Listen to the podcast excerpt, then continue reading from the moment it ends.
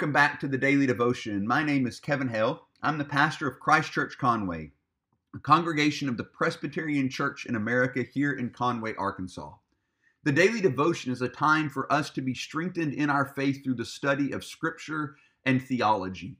At present, we're working our way through the book of Esther. It's an incredible story full of all kinds of plot twists and intrigue and, and plots against people and what's going to happen. And I mean, it would make a really a fantastic movie in, in that sense. But it's not just written for entertainment. As we read this book, the irony that we've noted before is that God is never mentioned in this book. Yet, this book seems to be written to show us that he does, in fact, providentially rule over all things. That his will isn't undone, that, that even when he is seemingly absent from a literary perspective. He is in complete control. And in fact, this morning, as we look at Esther chapter 3, what we're going to see is that this providence of God isn't confined just to the local events in this story, but actually reaches way back into Israel's history. That even the tension that is set up here between Haman and Mordecai, that it's presented in historical terms that dip back to King Saul and even back to King Amalek, the very first king to attack and try to bring Israel to an end in the book of Exodus. So we see that God's providence isn't just local, but that He is actually ruling over all of history to bring about His purposes in and through and for His people of which we are now in Christ counted apart. So let me pray for us, and then we'll jump in to Esther chapter 3. Father, again, I ask for your help as we look at your word, as I read your word, as, as I expound on your word. I pray that you would give me wisdom by your Spirit, that you would give us all ears to hear, that we might understand your word, that we might be taught more and more to trust you as the God who rules all of history. We ask this in Christ our Savior's most precious name. Amen.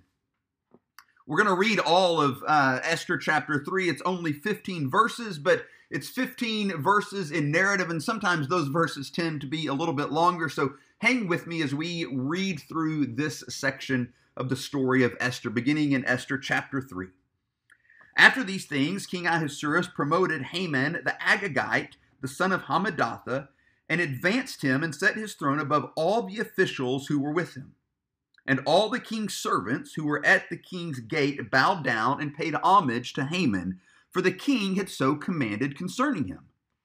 But Mordecai did not bow down or pay homage. Then the king's servants who were at the king's gate said to Mordecai, Why do you transgress the king's command?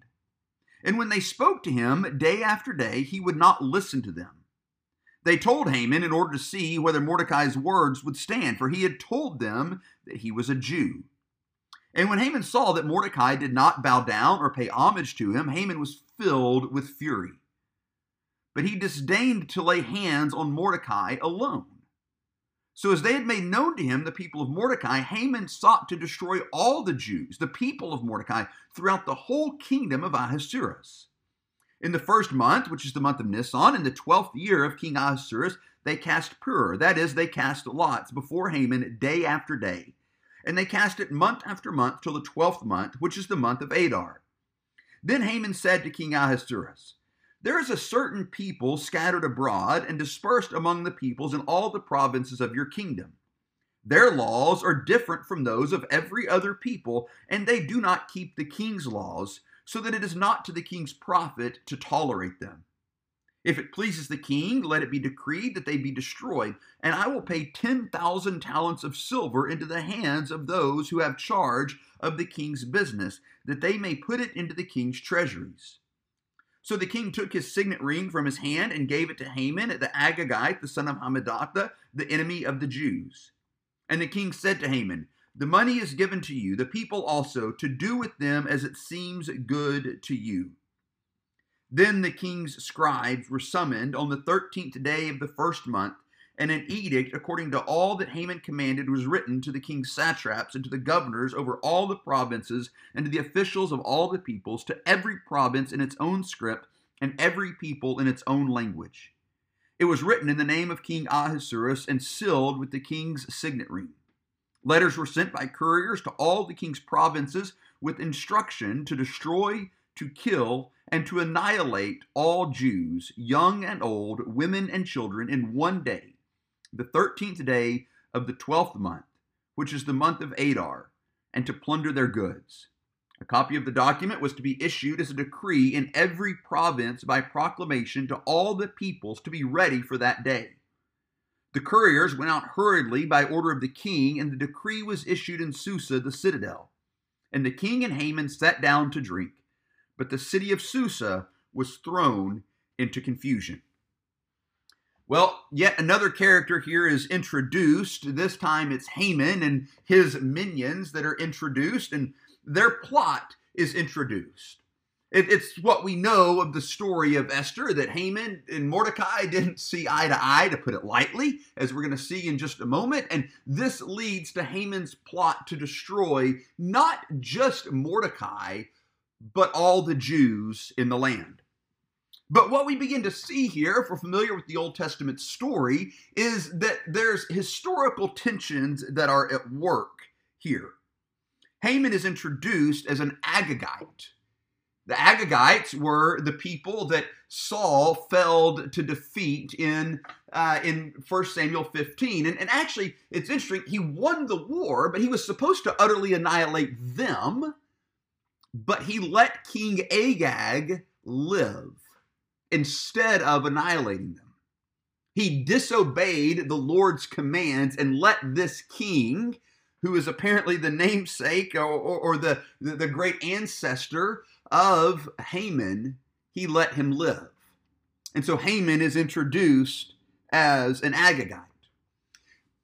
Remember, though, earlier when Mordecai was introduced, he was introduced as the son of Kish, a Benjamite. Now, if you remember the story, Saul also was a son of Kish. So here we have this kind of republication of this historic battle between Saul and King Agag. However, it goes even deeper than that. If we go back, we see that King Agag was an Amalekite. He was the king of the Amalekites at that time. And when we look back in Israel's history, we find that the Amalekites are historic, they're ancient enemies of the people of Israel. In fact, as Karen Jobes points out, we see in the book of Exodus that the Amalekites are the first people to attack Israel to try and destroy them. So this battle that is set up between Haman and Mordecai and, and Haman's plot to utterly destroy the Jews is no new program. This is an ancient plan that has never come to fruition, mind you, but has also never died out. And here it is resurfaced once again. And so we see God's providence in this story, not just in the immediate events that are happening, but looking back over Israel's history, looking back into even more ancient times, we see these chess pieces being set in place for what was to come we see God providentially ruling even over the hard bits of Israel's history, even over the, the hard places of the life of his people to establish even this moment over which we've already been seeing through the book of Esther that God is providentially ruling to bring about his purposes. But there's more as we look at this story. We see that the issue here is that Mordecai would not bow down to Haman because he had been set in, in authority, eh, the highest authority in the land after the king. Mordecai wouldn't bow down to him. All it says is because he was a Jew. Now, we know that there were times where the Jews bowed to other kings, not out of worship or, or, or anything like that, but just out of respect. And so it's not necessary that Haman doesn't bow down there that Mordecai doesn't bow down to Haman, but it may be that Haman or that Mordecai recognizes the ancient history here and is like, I'm absolutely not bound and uh, bowing down to an Amalekite. I'm not bowing down to an Agagite. We've got old blood flowing between us. It's not happening. This, of course, sparks an incredible fury in Haman, and he seeks to destroy not only Mordecai, but all of his people, the Jews, because Mordecai had made it known that he was a Jew. Now, remember, Esther still has not made it known to the king that she is. That's a key point in the story. But Haman is seeking to destroy the Jews and, and even the months that are listed. In the first month, the month of the Passover, Haman starts trying to figure out the plan to destroy them. And they roll lots, they cast lots. This was their belief in fate. They could cast lots and determine good times to do things in, in which they would succeed. And so they, they, they cast lots through all the months to see what would be the best. And they come to the last month, Adar, and that's when they decide it's going to happen. And so he goes and he strikes this deal with King Ahasuerus. Again, we see this king who so, you know, gleefully pines for absolute authority, being manipulated by the people that he has put in power. And he seeks to, to have this plan put in place, and he is given the king's seal in order to do it.